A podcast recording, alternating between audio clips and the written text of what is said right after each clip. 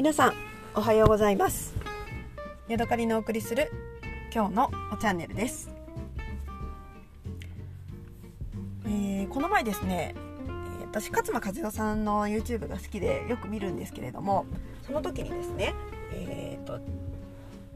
人に話を聞いてもらうには上手にね声の発音をしないといけないよっていうことを言っていました。今までね私あんまりあの大きい声で喋るとあの皆さんの耳にキンキンするというかびっくりさせるんじゃないかと思って割とこうマイクの近くでそんなに声を張り上げずに喋っていました。ただねもしかしたらあの普通に大きい声で喋った方が喋りやすいのかなと思って今ね車の中にいるんですけれどもちょっとね大きめの声で喋っています。うるさいかどうか。うるさかったらねまたあの直そうかと思いますが今ちょっと今日は声を張り気味に、えー、しっかりした声でお話ししています。はい。えーとですね1泊2日で札幌に行ってきました。そしてね今帰ってきたところなんですね。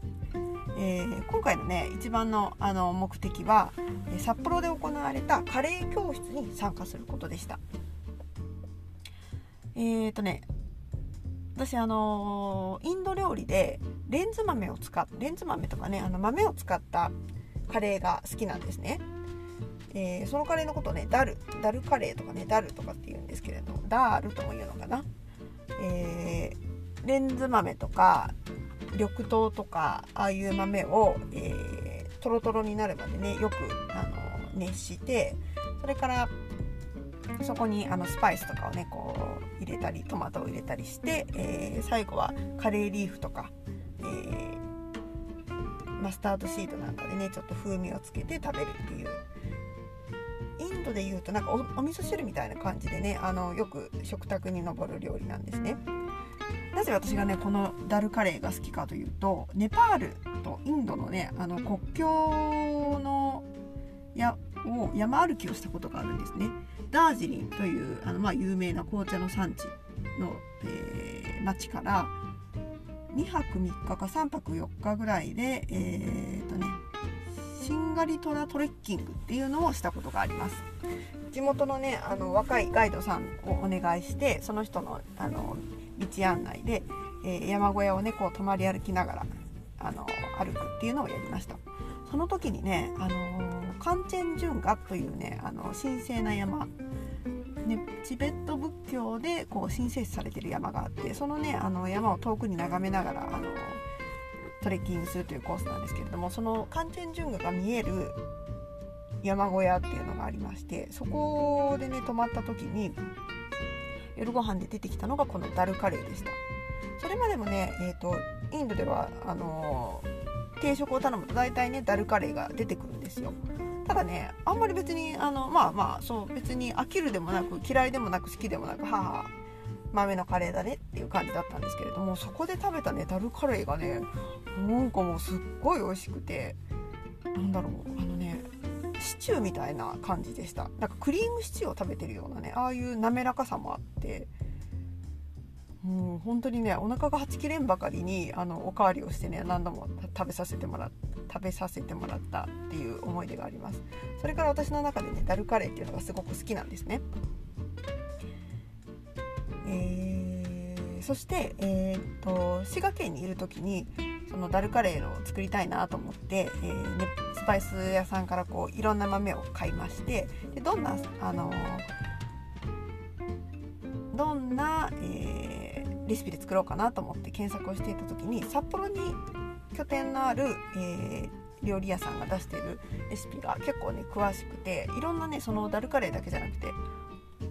いろんなインド料理のレシピを出していたのであ面白いなと思ってよく参考にさせてもらっていました。そして、えー、そこのそのねなんかもともと料理屋さんをやってたんだけど今はなんかスパイス屋さんかなんかにあの商売を変えてやっていらっしゃるみたいでたまにねあの札幌で料理教室もやってますよっていうことだったんですよでその頃ね私まだ全然その札幌に来るっていう予定もなくへえいいな札幌に行ったら料理教室できるのあの受けられるのかいいなみたいな風にあの感じてたんですけれどもそれからねあのしばらくして札幌に引っ越すことになってあれ？これカレー教室行けるやんってなったんですよそしでとうとうね、あのー、日程的にも合いましたので、えー、あの参加することができました。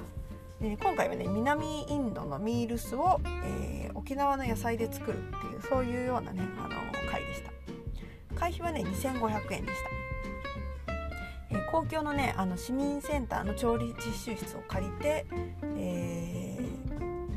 ー、15人定員で先生がね1人男性の先生が教えてくれるっていうやつでしたね。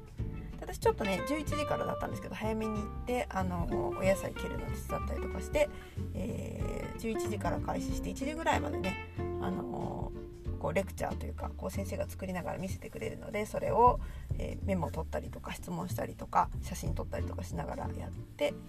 えー、みんなで食べてで先生がねチャイを入れてくれたのでそれを飲んで解散っていうそういうようなね会でした。えっ、ー、とね見たことのない野菜とかねあの初めてね生のカレーリーフっていうのをこう素材としてねあの匂いを嗅ぐことができて今までねだあのダバインディアとか行ってこうカレーリーフがね入っているカレーを食べてきたんですけれども、え、初めてねその入れる前の葉っぱを見ることができたのがすごくね私的には嬉しかったです。お夫がねあの釣りから帰ってきたんだけどねなんか魚釣ったみたいなので一旦ここで釣りはやめます。あ釣りじゃないわ。録音はやめます。